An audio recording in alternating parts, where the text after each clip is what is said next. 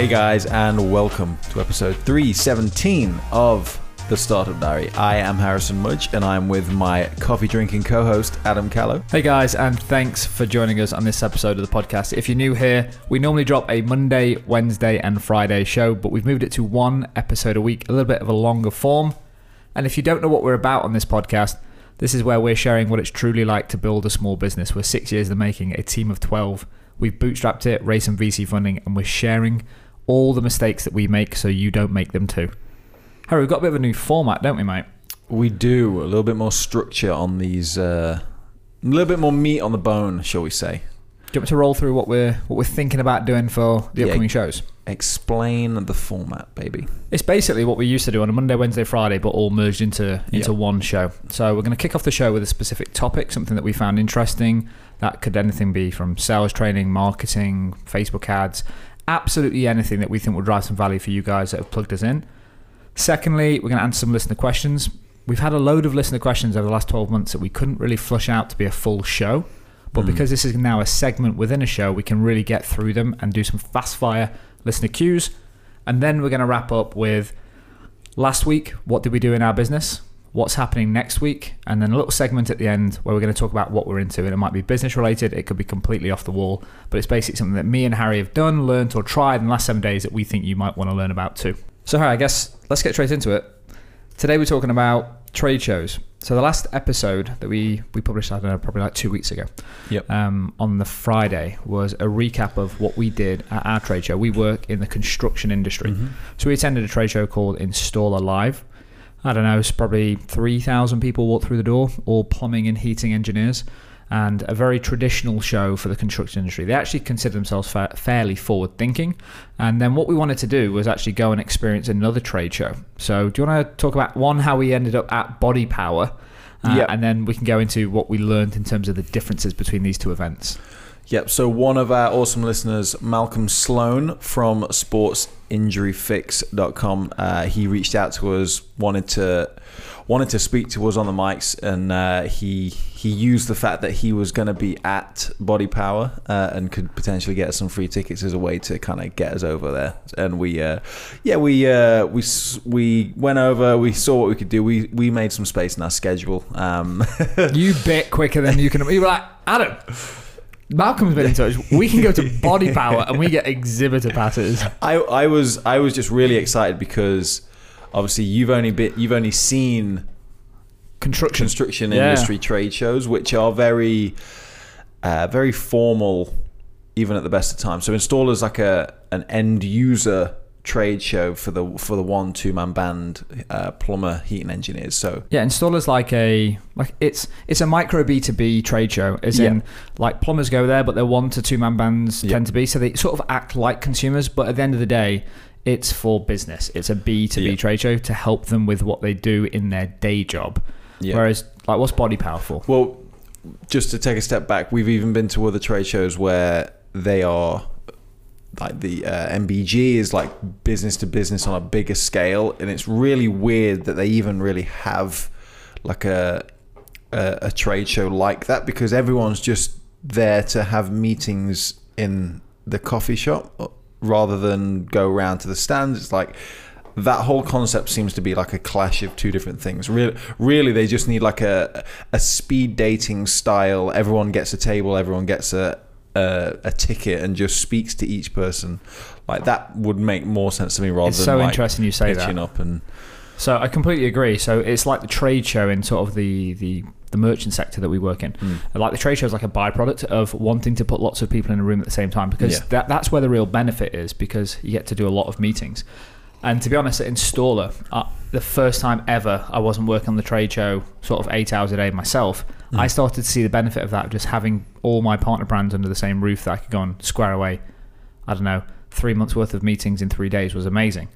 But the fact you had mentioned this ticket thing, so there's a conference happens every other year, again in the construction, and they have a meet the merchant, which is a Okay. which is a ticketed system where the brand then basically booked in a time slot 15 30 minutes and you meet the merchant and they Mm-hmm. basically rotate around a room and you book time slots in and that's exactly what they do as part of this overall conference Like that, that just makes sense because at the end of the day, the, the whole purpose is for these guys to be having conversations with each other to potentially make deals or, or whatever it might be. Not to really, like, it's not really about the product. Obviously, it is because the merchant's going to be selling it, but it's more about the deals on the product that, like, what, what margins can we have, how much of the product can we stock, and how much will that hopefully sell for, that whole thing. Like, to have a little stand where someone says, oh, check out our new limestone slate, whatever's, is just seems a bit unnecessary. love the way you went to lime t- limestone slate something that we've never spoke about or touched on once at expert trades. You got a deal in the pipeline that i don't know about. Um, well talk about body power like Yep. what's the difference between the installer show b2 micro b2b uh, plumbers heating engineers it's their day job they're going to oh I, I think i know why they're going but talk about body power. Why do people go to that? So Body Power is the trade show of the year for people that are into health, fitness, bodybuilding, and everything else around that, well-being and everything. Um, and it's just a just a massive. So I've been three times now, and the first year I went, it was huge and had loads of influencers because I think I think uh, Instagram was kind of really booming at the time. Obviously, everyone like gym, fitness, and working out was seemed to be like a bigger and bigger thing. All of a sudden, everyone knows what a protein shake is. Uh, so like the whole industry was growing and exploding the same time as Instagram was. So it was a really intense event over three days again, just like Installer. Uh, but th- but it's more of a it's a leisure yeah uh, industry. So like people people exercise in their free time because they enjoy it. It's fun. So to go to something where it's just a convention full of more ha- like new weights, new shakes, new regimes, people speaking about the next diet or whatever it, whatever it is. Uh, people just love it. So it's like really intense, and people pay for this. I think that was the difference between installer and body power.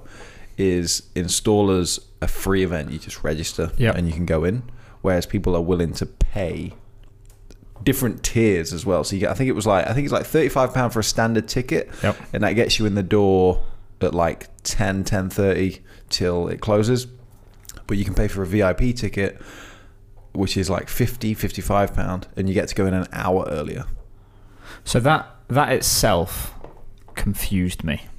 uh, just be, uh, just conf- like when I was speaking to you about it, that confused me just because it was like, what is what is the the pull? How is this pull big enough that makes people want to spend fifty quid? Let's just call it to come to the trade show. So as you pointed out, installer one hundred percent free. All the money, the monetization of that is all purely from the brand. So I'm going to get about I don't know three three and a half thousand people through the door. Body Power, 100,000 people come through the door in three days and they've paid for the ticket. Compared to your experience in the previous years, if you paid for your ticket, how would you be feeling about it at this show? this year, um, and maybe because we didn't plan on going, so I didn't kind of look into it ahead of time uh, and knew who was there, who was talking, or whatever. I probably would have been a bit more excited, but as it was, because it was very last minute, I was a little bit underwhelmed in one aspect because again probably because there was no I didn't know if what was going on to the extent where where I could have said Adam we need to go and check out this guy at two o'clock he's talking about X and it's this is this alone is going to be worth the, the ticket Yeah. because the previous year I went s- listening to three different guys throughout the day speak for 45 minutes was more than the value was so much more so much worthwhile uh, for the ticket cost just because you can never really get in a room and listen to these guys speak and Okay. ask some questions which I was able to do. So that paid for its ticket itself. This year because I didn't get any of that those added benefits it was kind of like the scale was huge. And that was very impressive just how massive it's become. But I felt like the and I don't know why it's even important, but the presence of like the big brands was a lot less than it has been in previous years. Obviously, costing from their side of things, like the size of someone's stand doesn't dictate how much I'm going to spend there. Uh, but yeah, it was it was mind blowing, but also underwhelming at the same time, which is a really weird contradictory statement. Yeah, and when we spoke about it as we were walking through, I, I guess the, when I was trying to draw parallels between the two trade shows is at installer, everyone right now is going through this process of buying. They seem to be the big boiler brand specifically seem to be buying bigger and Mm. bigger stands, and it feels like like body power is a sign of things to come for me, um, in terms of. As you explained in the previous shows, the the big brands in the health and wellness space um, just had some enormous, and you showed me some Yeah. photos, just enormous stand spaces, and they've really contracted down. Mm. And I don't know if that's a result of um, having more data to see actually does this thing drive Mm. an ROI for the business? Um, does stand space impact sales volume of the day, data collection, and all this? And we could talk about data collection. 'cause that was an interesting one. Yeah. But for me, it was a real big indication to actually is body power a few years ahead of our industry. And my assumption Yeah. is because um, our industry is so antiquated, like it just is always behind the curve. So our trade shows are now just go, growing in terms of they're having a resurgence right now, um, and the stands are getting bigger and bigger. And the thing that made me smile and probably most happy, and I actually made a quick note because when I was thinking about the show and thinking about what we spoke about, I, I thought about this Wayne Gretzky. Um, like a famous saying, Skate to where the puck's going, not to where the puck is. Exactly that. So when I when I was thinking about it, that came to mind because I felt like what we did at our trade show was more indicative of what was happening at Body Power because mm. we tried to create an experience. Yeah. We, we basically wanted to convert it into an event within an event. Mm. And then as we were walking around Body Power, it became really clear that it was, and I thought it was standard, but you're like, no, no, this isn't the norm. That there was loads of competition space and event space and very well organized, mm. big big rooms purely just for events and competing. Yeah, they've, they've had the events and competing every year that I've gone, but it's that portion seems to be becoming more and more of the main focus. Whereas in previous years, it was all about the brands and the products and and the statements from the mm-hmm. brands, and then there was competitions at the side. It seems to have reversed now, and it's all about because it's now called. I don't know if it was always called this, but it, if if it if it was, then they've made a big deal of it. But it's now called the Body Power Experience, and it's the event space where they're having all the competitions, CrossFit games, and all that was probably almost as big as it the event has been in previous years. And then the brands and the products have just been supplemental to the events this Yep. time. And like again, it, it lack of preparation. Like everyone that was there seemed to already know what they were doing there, and was like, because you didn't see any any booth where you could sign up to take part in these things. So I can only assume that All the pre-campaign. they they signed up ahead of time and were and were getting ready for it. And you made a comment in terms of like there's just less height. Like Mm. everything would Yeah. seem to be smaller, Yeah. uh, but uh, more spread out, more distributed, taking up more space. Probably less hustle and bustle Mm. between all the stands Well, we say that, but remember we were there earlier. early during the VIP But even in terms of the way it was laid out, yeah, the the actual the physical floor space was a lot bigger, which was nice because there's room to breathe. But Yep. obviously that's because, like you saw when it hit ten o'clock or ten thirty, we were going out the door. At it was. I'm like, what is that massive? And I realized, oh shit, they've just they've just opened the doors, and it was just this huge wave of people. I think from I guess to sort of the last comment for me around the trade show thing is what com- again confused use the word um, the the amount of people that go through that trade show, but the level of uh, work that a stand needed to do to collect data from anyone. Yeah, Like we got given scanners, like digital scanners and lanyards Mm. at installer, where someone walked around. All their data was based on a barcode. It said their name, their company, and if you could cajole them into letting you scan them, or not even letting them, if they were looking away and beep, like. uh, no, we did an amazing job at scanning people. Yeah. Just we just we did a giveaway like every hour or something, so everyone wanted to be taking part in that. But it made it really easy to collect leads nice and fast. And then as we walked around, there was no there was no organized way of doing data collection for these brands. Well, there was there was a couple of different things happening. So a lot of them are uh, clo- uh, clothing brands, F- food. They've got they've got they're they're they're a supplement brand. So they've got like bars, they've got shakes, they've got pre workouts, whatever. So what normally what you'll expect to see on a typical stand is a tray full of samples. Yep. Whether it's the drink or whether it's a snack or whatever. And there's people walking around with them strapped on them, and, and they're like, oh, go to stand G53. That's where you can buy them full box for 20 quid, normally 24. It's like it's 20 pound online anyway, so that's a, that's a It's whole, a whole new, issue. yeah, exactly. Um, but people myself included, we, you just graze. You just swing by every stand. Is there a freebie? Yeah, I'll have a bite of that. I'll have a bite of that. Oh, cheers for that. See you later. But they don't know who I am. I'm never going to remember them unless I took a picture of it or, or f- like some of them say, oh, follow us on Instagram and show us, and we'll give you a bar. So Got- that's one way. Got that protein water that way. But most brands are literally not doing anything to collect your data um, at all. So you just get a sample. Other scenarios are they'll have a little spinny wheel, the uh, the fifty pound ones that you can get off Amazon. Um, Not the homemade winners wheel like we have here at Expert Trades. but to get a spin on those, so so those would have cues because people want to spin the wheel and win a prize, and it might be a couple of bars, it might be a little T-shirt, whatever it is. But what they do then is you're queuing up to f- put your data into an iPad, Mm-hmm. so they're collecting your data that way.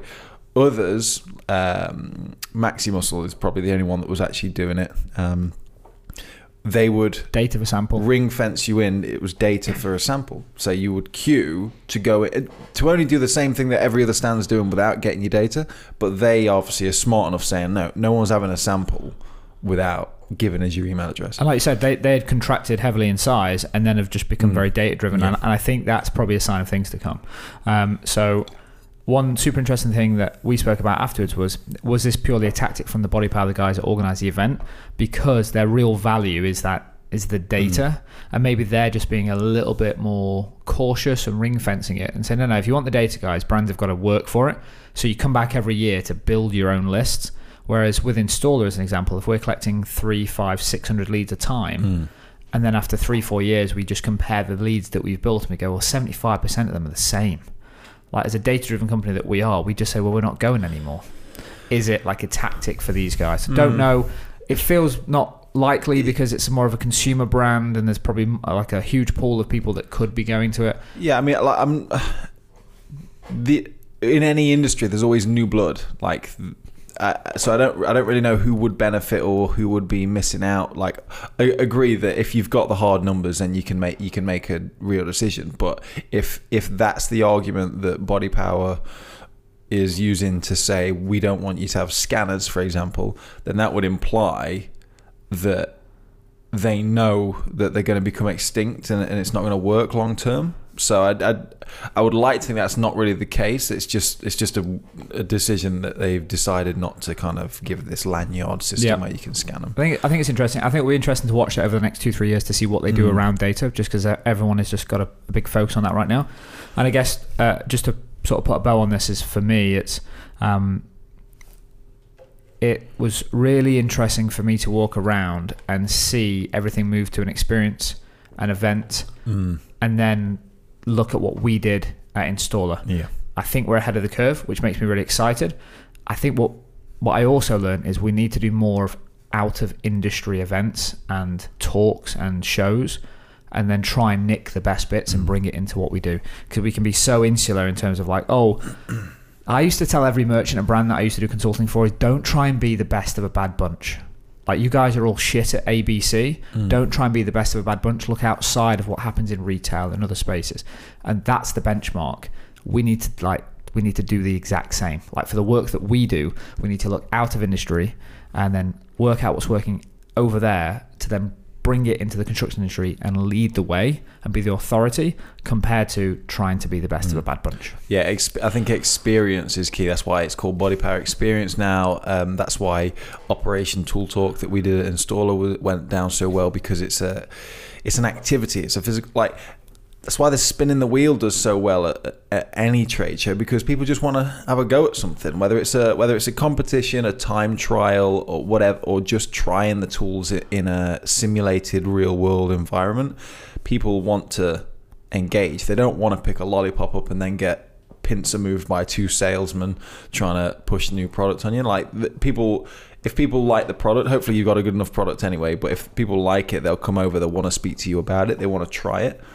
Like, yeah, I think just hands-on and a, a memorable experience is what people want to want to go for. They don't they don't want to just look at a, a stand with and look at some A5 flyers of your product. Hundred percent. I think. Uh, I think everyone listening to this needs to work out, and maybe it not. Maybe it's not at a trade show. Maybe you've got a physical retail space.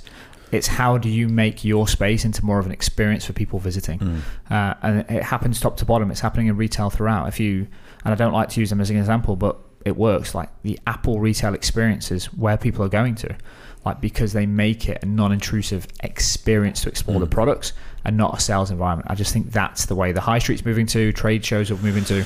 Like you, you got everyone's got to up the game now. Like people's expectations are much higher. And and you met, you mentioned the high street is like the the the thing now is obviously everyone can buy online. Like with Body Power, the supplement brands had smaller stands most likely because they're not giving better deals that you can get online anyway.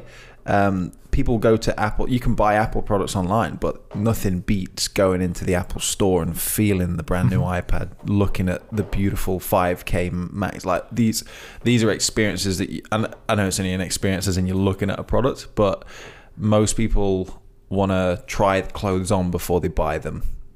They want to look at the product before they buy it. So again, that tangible feeling the products is is is where the value build a relationship with the brand. Like you Mm. probably think like I was when you were talking, I was like, well, how would just someone like Maximuscle make this into an experience? I'm like, they should have two ovens or two mixing bowls, and then Mm. have some chefs or something, and be like, Mm. make your own protein bar. Yeah. Like that's what they should be doing. Like really engage with the people walking through. Yeah. Maximuscle, if you're listening, you have that one for free. I've got a really good. Yeah, like they, they should they should have like their own like that's pretty cool. Like having your own recipe book. yeah. Like they because they they what- all sell powders and, and pills and all sorts. But if if they started, because I think a lot of them are now, but they're getting into like um, foods, food stuffs, food Yeah. ingredients. But if you add like a even if it's like only a, a, a few different ingredients, a few different recipes. Sorry, it's like here's try a new bar. By the way, you can't buy this like packed sealed up. You have to make it. But here's the three powders you need. Add an egg, add milk, whatever it is, and boof, there you go. You've got a high protein cake. But that's what I'm saying. Is that would be an experience that people would not forget, and it would stand out. Cool.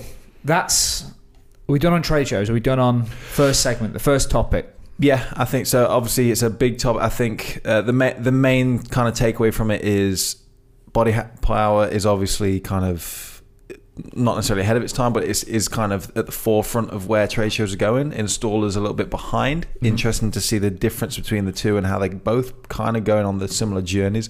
Brands are trying to make a bigger presence at installer at the moment because it's all about who can swing the biggest dick. Similar experience, But but, two years gap. It sounds like it sounds like they are two years behind what's happening at Body Power.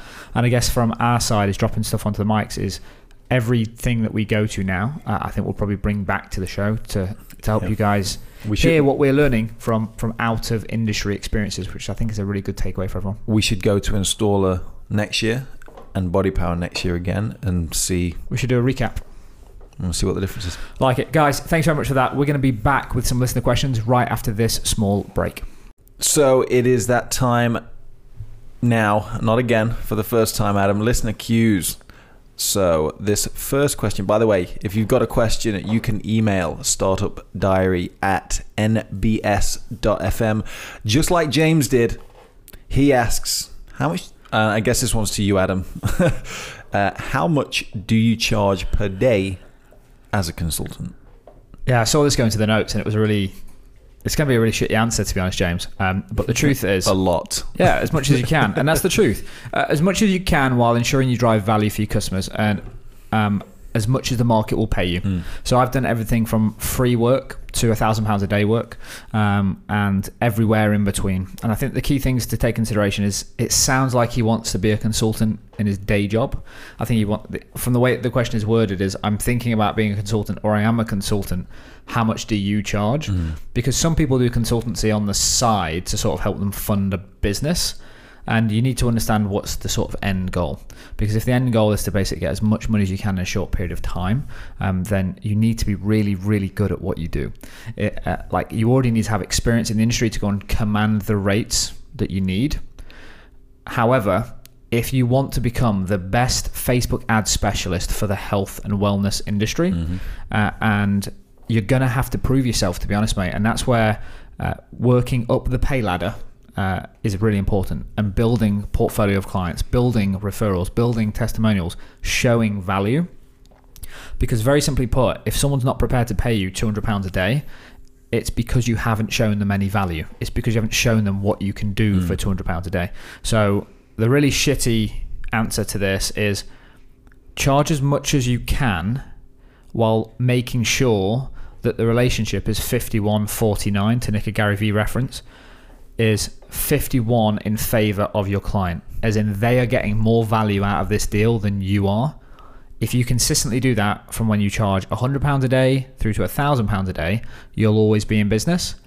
Haven't have so much time put aside to build case studies and testimonials because as a consultant that is your livelihood. That's your bread and mm. butter.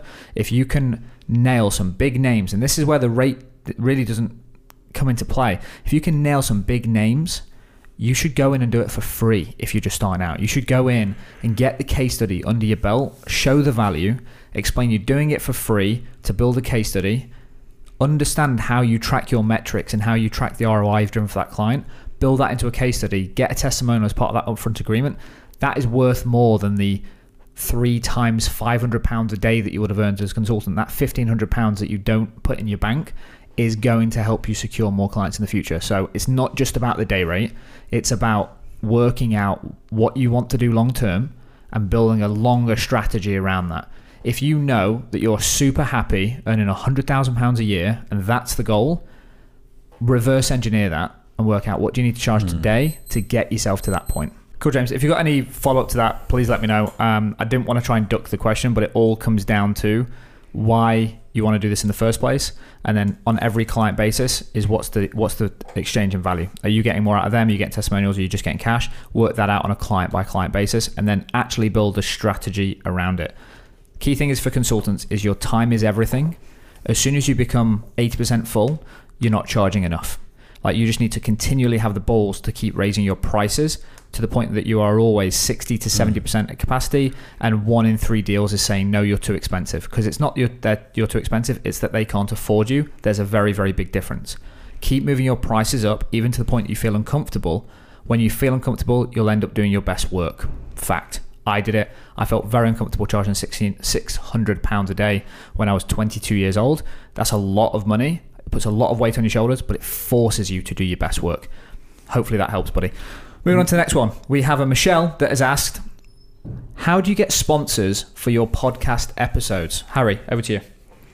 Stand on the corner of the street and hustle. No. Uh, so we actually, it's fa- fairly easy um, for us, actually. Uh, we we use Anchor to host our shows just because it's it's one place that distributes to a lot of podcast uh, feeds. So we we initially used Anchor just for the ease of use on that respect. Um, Anchor has something that's cool, uh, which is monetization.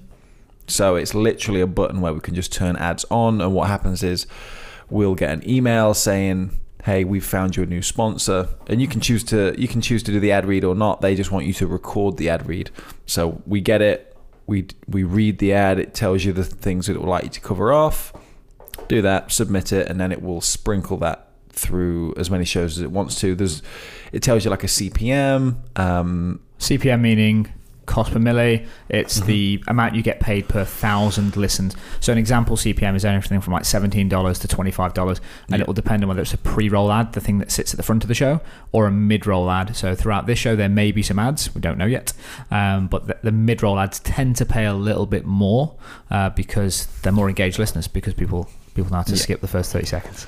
And then what's cool with that as well is it's dynamic. So you when you set that up, you actually set a little ad break in the audio. And if there is an ad, the ad will play, and if there isn't, the audio will just continue straight through. So you might hear it. Obviously, we actually make a bit of a conscious effort to kind of make a break. So you'll probably hear us say, "We'll be back after this." But then sometimes we come straight back. That's because there's been no ad there, so that's how that works. Uh, interestingly, on that one, um, we've done a little bit of magic because technically monetization is only for US accounts right now, mm-hmm. um, but we just wanted to click that monetization button. Got to pay. I've got bills to pay, which we'll get onto at the end of the show. and if you want to, uh, if you want to learn how to get that magic button live, uh, drop us a line. More than happy to help point you in the right direction. but it's coming to the UK though, so don't feel that you have to do all that. It's just not there yet. It's also not available. An- Anchor's really new, so it's it started in the US first. Obviously, I don't know if there's legal things that Anchor needs to go through in order to offer monetization in Probably. the UK. Maybe different markets. But but just to be clear, guys, if you publish a show, not everyone gets the option to monetize. It's only shows that have a certain level of listenership. Mm. Actually, on that, you said uh, a certain listenership for the ads. That's not true. You can you can turn on monetization for any show, um, but my understanding is th- they find uh, partners for, to Yeah, advertise. So yeah. so- advertisers might not want to be on shows Yeah. that have seven listeners. Yeah. they're looking for people that have got like a thousand or more listeners a show. So, so te- technically, it is based on listenership, but you can turn it on. They just might not choose you, sort of thing. So no, really good point. So, So- get it. I guess the advice is get it on straight away and wait for an advertiser yeah, to find yeah. you. w- Once once it's there, it's there. It's never going to go away. You don't have to manually keep tr- looking. Like you just turn it on once. You can put the ad breaks in, and then what will happen is eventually Anchor will say, "Hey, we found your sponsor." And what's most likely is Anchor will advertise Mhm. on on your show straight away. Because obviously, to them as well, if you've only got one listener, they're not going to pay a lot anyway. Yeah, so that, so for them, it, it's fairly cheap. Hundred percent. Um, and the thing is, as a, perhaps a little bit of a segue, and I know we're trying to keep this segment shorter, uh, but you do still have the option of finding sponsors elsewhere. So if you have brands that want to work with you, um, we're actually speaking to a couple right now. Uh, if you've got brands that want to work with you, you can record your own ads and place them within the show, and then turn off ads on that episode. Um, and then you can command the CPM. You can command how much you want to charge, and you can control the whole the whole funnel. Yeah, I mean, I get that's probably a conversation for another time about kind of prospecting those sort of things. But you've we've all heard podcasts where they've they they read they read the ads in the shows because obviously um, Squarespace or whoever. Yep. I mean, they're everywhere, but they obviously have reached out to the the hosts themselves and said, "Hey, we'd like ad reads." People like to pay potentially a bulk amount for a certain amount of shows. There's different there's different ways you can make those deals, but again, we should probably kind of look at diving into that sort of sales process. And the last thing I'm going to say on this before you throw the, the last question Yeah. over is uh, some shows, if you record them within the show, so if it's not a dynamic ad that Mm. gets taken out or put in, so a dynamic ad might show up in the show today, but when that advertiser stops advertising, it's pulled out Yeah. If we read something that's within the main content of the show, you should be charging more for that because it has evergreen value. Yeah. So we have people that go back to episode one and work through, uh, and God help those people. Um, so, but those people are being exposed to some of the ads that we've had embedded within the show. So those advertisers are getting value every single day. Uh, so I guess that's the last thing just to make you aware of. Yeah, and then finally, James has been greedy. He had another he had another question. He said, "What metrics?" This is actually another a different James. Oh, is this a different James? Yeah. different James. because the guy who listens to this will be like, I've only asked one question, guys. Sorry, yeah, my no- I, I misread my notes actually. I, I, I uh, yeah, it, I've got the word another and James. That makes sense. Another James. Yeah, I thought it said another question. Uh, what metrics do you track to know you are going in the right direction? So this this one could literally be a show on its own, um, but this is in the segment, uh, not the topic. So we're gonna we're gonna go through. Uh, the key thing is for me is if you're building a business, uh, you should know what numbers drive value. Um, and sadly, I don't want to say sadly. I've got to take that bitter taste out of my mouth. If you are a funded company, the metrics that you're being driven on might not be core fundamental business metrics that normal people will look at. E.g., if I am a small business owner and uh, I live and die by my own P&L, profit and loss, is I care about revenue, I care about costs, I care about profit, and that's what I care about. However, I also have this um, uh, this thing to consider, which is I've raised venture capital, so I've stepped onto a fundraising treadmill, uh, which basically means that I am driven towards other metrics that uh, the business really wants to see us grow because that will result in things happening in the future that will benefit investors. Uh, so those metrics might be stuff like community growth or daily active users within the app. Uh, so you need to identify what are the th- what are the key levers within the business that when you grow you drive value. Uh, and if you're a funded company, those metrics will look like the the scalable activity, engagement, land grab things, uh, and not necessarily profit. Because the idea of raising money is that you burn it. You basically you pump that money into the business to fuel other metrics that don't drive value, don't drive cash, don't drive revenue straight away. So if you listen to this and you've got a business and you look after it and you need profit and loss, the first metric you look at is P&L. You look at how much revenue, what you cost, uh, and every pound saved is a pound you don't need to earn. So look at your P&L every single month and really understand where your money's going. In terms of metrics and the fact that he used the it's James, isn't it? The fact that he Yeah. used the term metrics makes me think that it's more of a technology company and there's potentially some Mm. funding. We've made the mistake in the past of watching too many metrics, um, like a lot. Uh, and the, the truth is, is when you track a lot of metrics, you don't do anything with them. You just spend loads of Mm. time throwing data into a data spreadsheet, and you go, "Oh, we we know where we're going, but we don't do anything with it." Uh, so, two things on this is we've stripped it back. So we used to have like ten metrics around our Office package, which is a quoting and invoicing tool for tradespeople, uh, and now the only thing that we track because we understand it's the singular most important indicator of usage within our app is invoice value every day. So that trains our team to know whatever the campaign is, whatever the promotion is, whatever the giveaway is, whatever the educational video content we put out, as long as it drives that singular metric, we know the rest of them will waterfall down and more people use more parts of the app. So it's really trying to identify like these North Star metrics of what drives the value within your product or service, and then just focus all the energy and time on those. I guess the last thing that I want to cover off around metrics is we've just worked with. He's got another plug. Uh, he gets in these all the time, but he's doing amazing fucking work for us right now.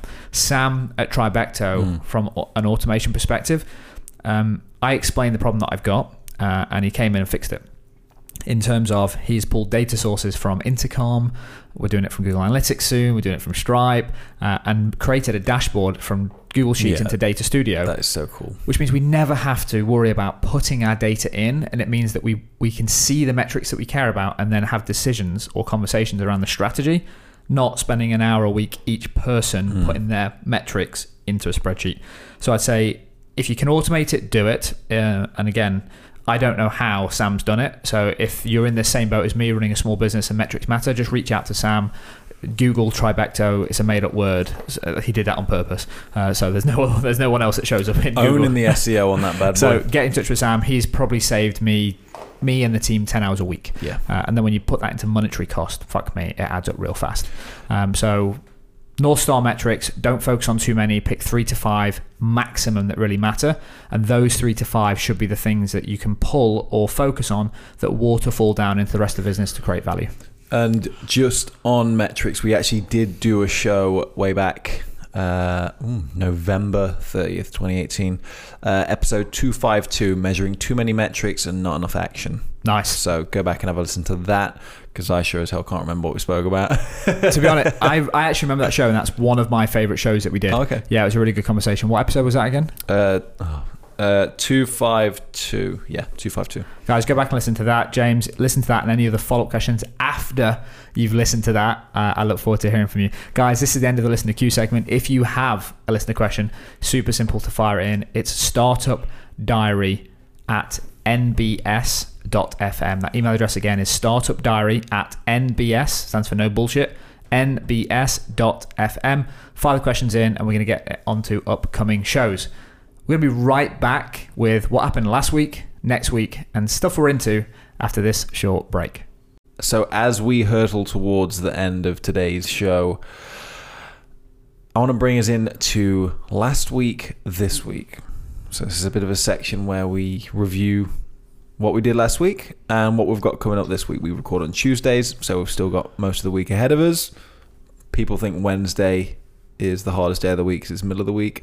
Actually, little, little unknown fact: Tuesday is the hardest day of the week because it's the furthest point from the weekend. And I know what you're thinking. Surely that's Wednesday, Harry. It's like no, no, no, no.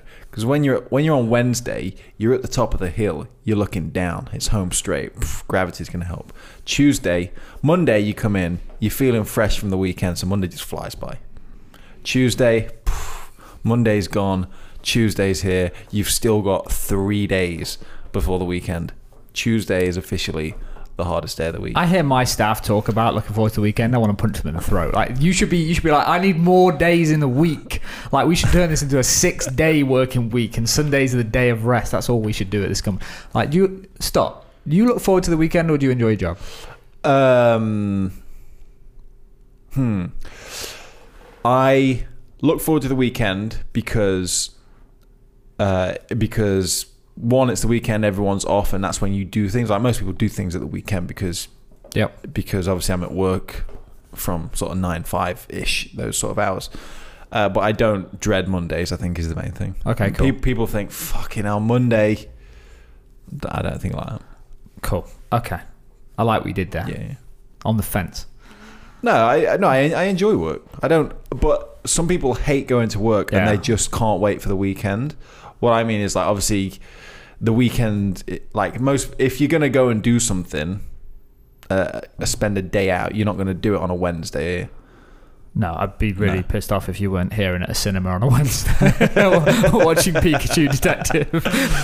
Uh, great film that was, by the way. Anyway, last week, Adam, well, and listeners, we uh, well, it was it was trade show like time travel. Obviously, it's been two weeks since you guys have heard us, but for us, At the no point of time has this. passed at the point of recording. Uh, so last week we had our trade show. Fun times, busy times. Um, I'd say just go back and listen to the the last Friday show, not the very last episode because that was more of an announcing the end of the season. So go back and listen to the Friday show, which I guess was Yeah. three one five, five. Uh, that's a recap of last week uh, for us. Uh, Yeah. And then talk about this week. Um, so this morning, super interesting. Uh, previous guest on the show, a chap called Alan Graves, that we're interviewing as a potential business development manager. He's got his final presentation at nine o'clock today.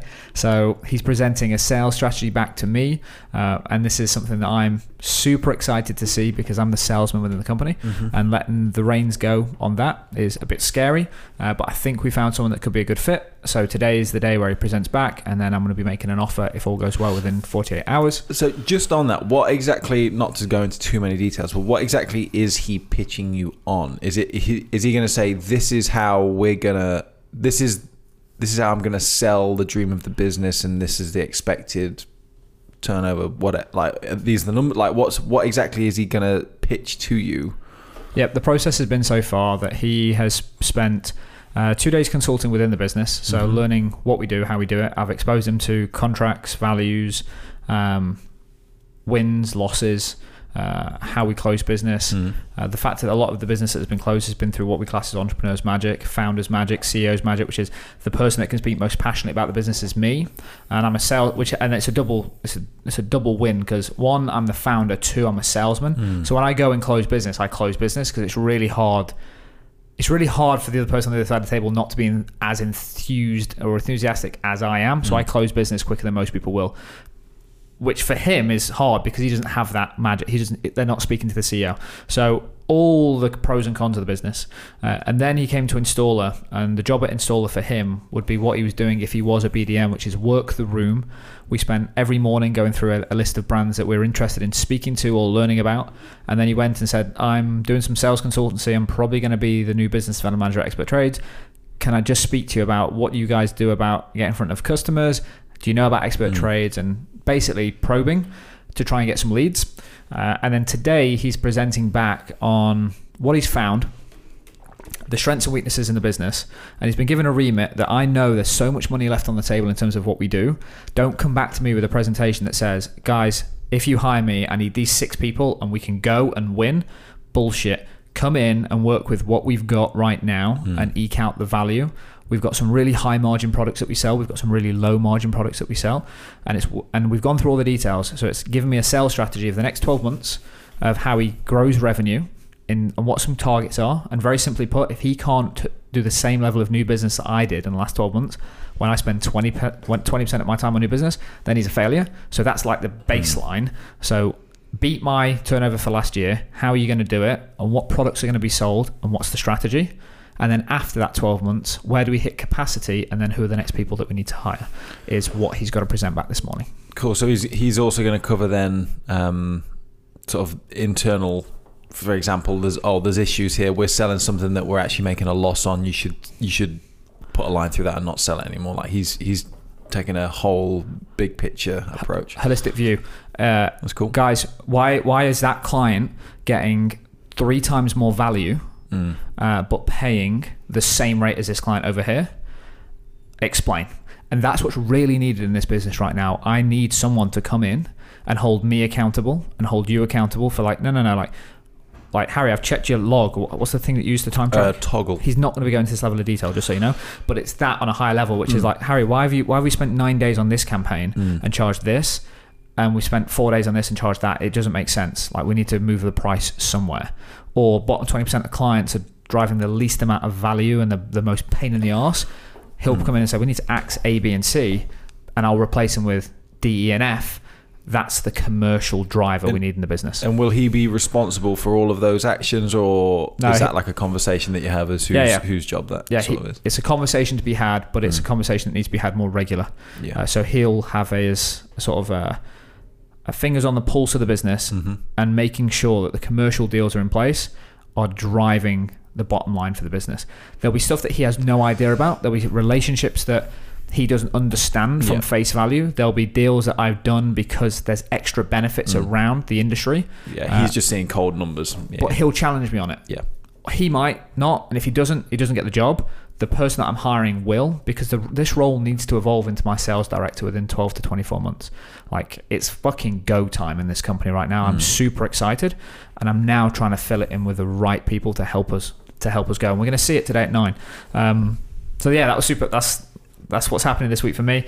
Uh, and then uh, we've got a client review meeting tomorrow Yep. um, with. Uh, with, a, with one of our newest partners that's quickly becoming um, one of our highest spending partners, to be really Yeah. honest.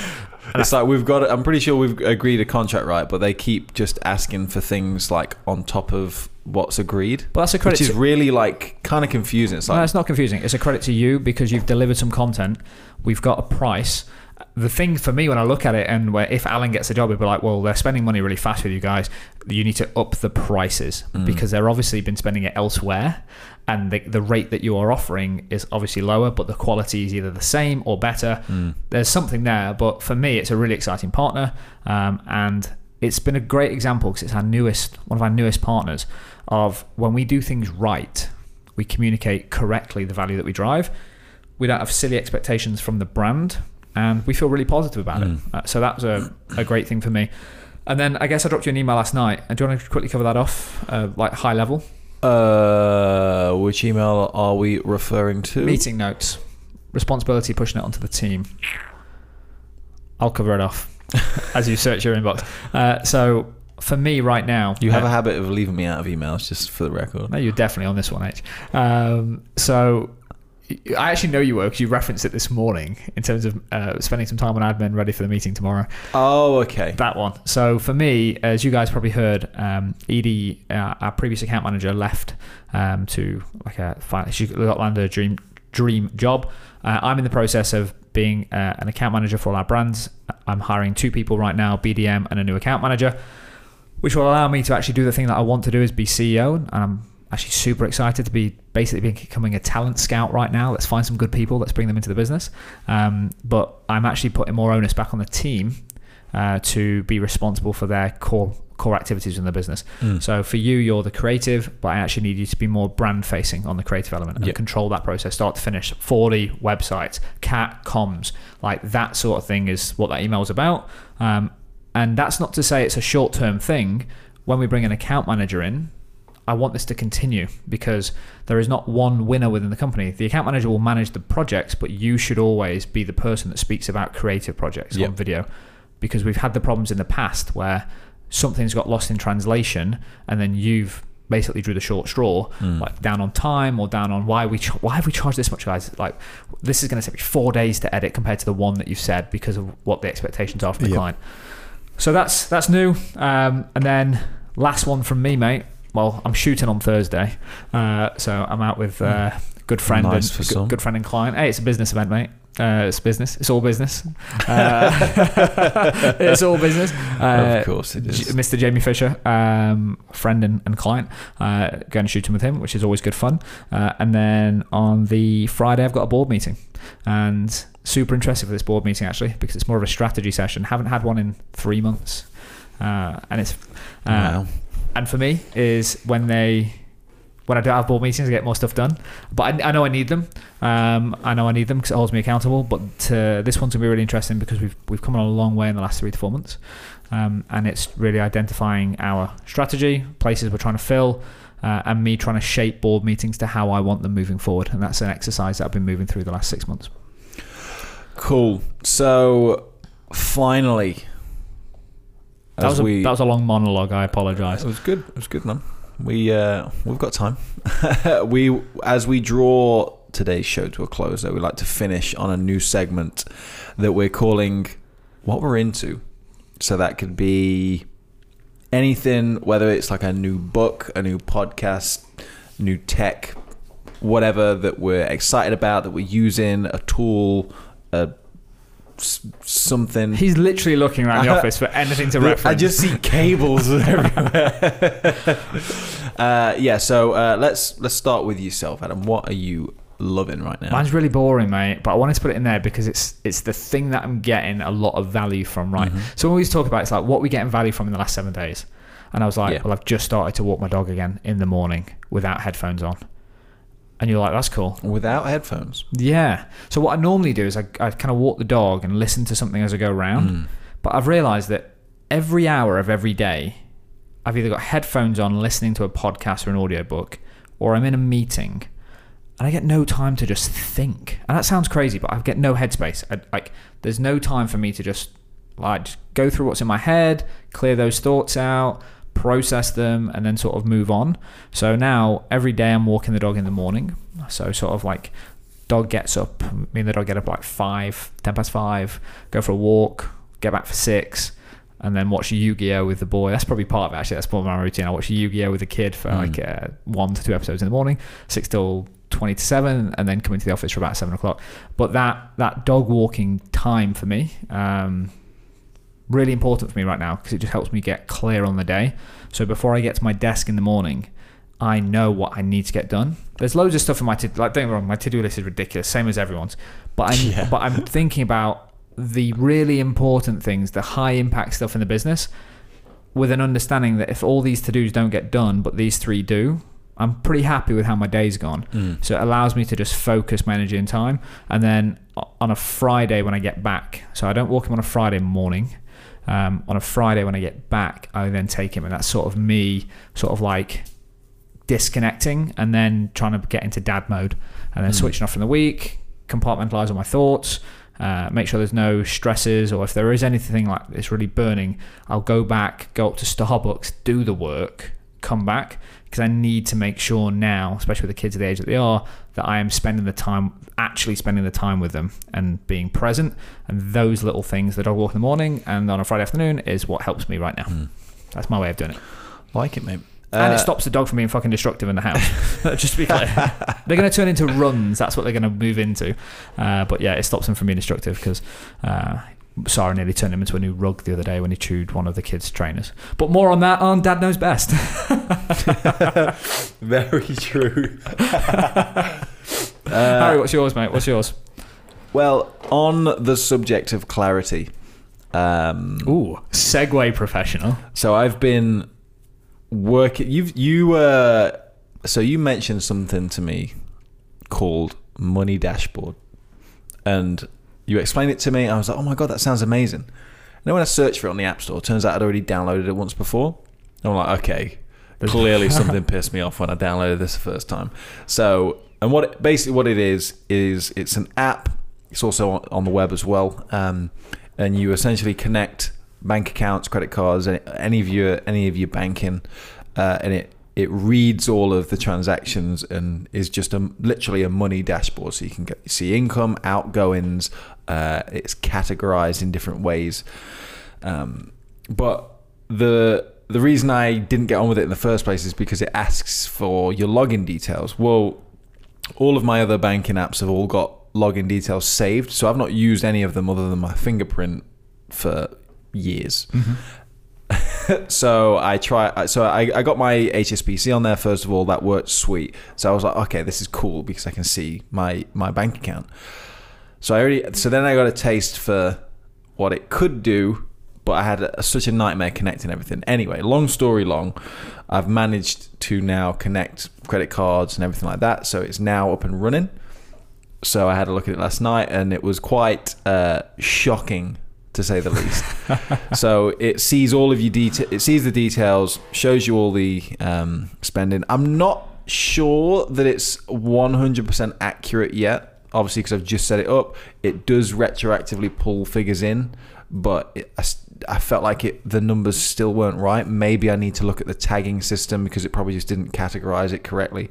Because I know uh, for example, credit card repayments I know is a certain number a month, but that number wasn't the same on the dashboard. So maybe I just need to go in and work it. But seeing all those transactions is a huge eye opener because like one of the so when you when you connect it all up, it, one of the options is to see a I think it's like a a, a spend report, and it's like here's here's where here's the top 10 merchants that your money has gone to in the past 12 months and one of them was Amazon for twelve hundred pounds. And like that's like hundred pound a month, which is which is which is fair enough because when you think about kind of the amount of things you buy on Amazon, that's not not a bad average. But to actually just see that number on the screen is like wow, like if like how many of those things are essentials and how many weren't. Then you look at the different things of because you can categorize like entertainment, some things that are like travel, insurance, all those different things. So, like for me at the moment, as many people do, we're all swimming in debt of some kind. But to see it all there, you can see you can see your positive bank balance and then how much in deficit you are. And my deficit right now is a little bit more than I would like it to be. And I've known that I need to see these numbers but not had anything that's done this before, so you don't really get a bigger picture because you see three, four different numbers that are independent of each other. So to have it all in one place is amazing. Now I can be a bit more proactive in clearing debt. Yeah, it's like it's like I fell in love with it because it's that I've never used it on the app by the way. I've only used it on the web. Um, it's that global view of accounts. Yeah. So I've like plugged my accounts in, the wife's accounts in, and we've got joint accounts. Like we've we've got like a macro view of our whole house and income. Oh, okay. How, does- how does that look then? Because I, so the one thing I've not added is a joint account because Yep. the way I see it is we just put money into the joint account anyway because it pays for uh, certain bills, mortgage, and things like that. So I Mm-hmm. just, uh, for me, that's just a single outgoing on my current bank bank account. What? Yeah, but the wouldn't problem, the wouldn't problem that is contradict? no. The problem is, is you, you're moving money. I assume from your current account into a joint account to pay it. Yeah. Uh, so when that money goes out of your account, you you want to have a track record of where that moved to and what it was paying. So at the moment, it's going Yeah, from an account to an account. It looks like it's going to like a savings account. Yeah, maybe I need to look at. It's not going out to a to a customer. But I shall could solve that as a tag. You could do. I would. I would. I would literally. How I've done it is just dump everything in, uh, because then. And then how does how is it handling your uh, Sarah's account? Is that a set? Have she got a separate? yep. So I've got Lloyd. She's account. got a Lloyd's. No, no. It's all under one login. Oh. But we've both got Lloyd's, but we just have a an account called Sarah's account and my account, and you can just expand them. Oh, okay. Or you can collapse them and see just a global view of your net, net, net where you are. Um, I guess Yeah, if you so- listen to yeah, this, so so I'm I'm I'm very new to it right now. I'm still learning. So yeah, you're you're a bit more of a whiz than than I am. Um, but for me, seeing those numbers is very important because Mm-hmm. you, because it's only metrics. It's only when you know. It's only when you measure something can you manage it. So Exactly. And I've got two young kids. We want to go on holiday, and I just wanted more of a macro view of our. Basically, what I was speaking to Sarah about, I was like, I want to do what I do for the business. I budget for the business. I want to be more efficient in how we budget for the household. Uh, so I was looking for ages. Honestly, I've tried everything. I paid eighty pounds for something that was a downloadable app that was meant to plug in. It just broke every time. Yeah. So I've, I've done it all. This is like if you're in America, this is like the UK's version of mint.com. It's completely free because eventually they'll be trying to sell you mortgages and credit cards and all this stuff. Um, and they're very transparent about that. Um, but if you're interested in money management, I would I would give it a go. It's it's Yeah, been the- a, really the- good for me so far. they've even got um, crowdfunding Yeah. things, and there's like a shares thing. Have you, seen, cool. have you seen that? You Yeah, can no, share someone. You buy some shares. get They want to. want to like the new Uh, people that help sort of help grow the business. They want to allocate some shares to them. Um, so that's really cool. Uh, anything else on that for you, H? Uh, no, I'll probably report back um, once I've got a bit more. Once I've fine tuned uh, the system a bit more, but yeah, the biggest thing for me is I knew I was in a hole. Didn't realize how big that hole was. so Harry's going to curb his spending, and you guys are going to hit the subscribe button. If you've got it this far through this episode and you like this new format, or if you dislike it, if you prefer the Monday, Wednesday, Friday, get in contact with us. Guys, we're super easy to contact. The best way for you to do it is to head over to Facebook and search for Startup Diary Club, an amazing community there of people doing some cool shit. If that sounds like something you're interested in, head over, join the group, and get involved. I'd love to hear your feedback on this new format. Harry, anything from you before we wrap up? No, mate, that's everything from me today. I'm spent. Literally. Literally. and we'll see you next time. Bye, guys.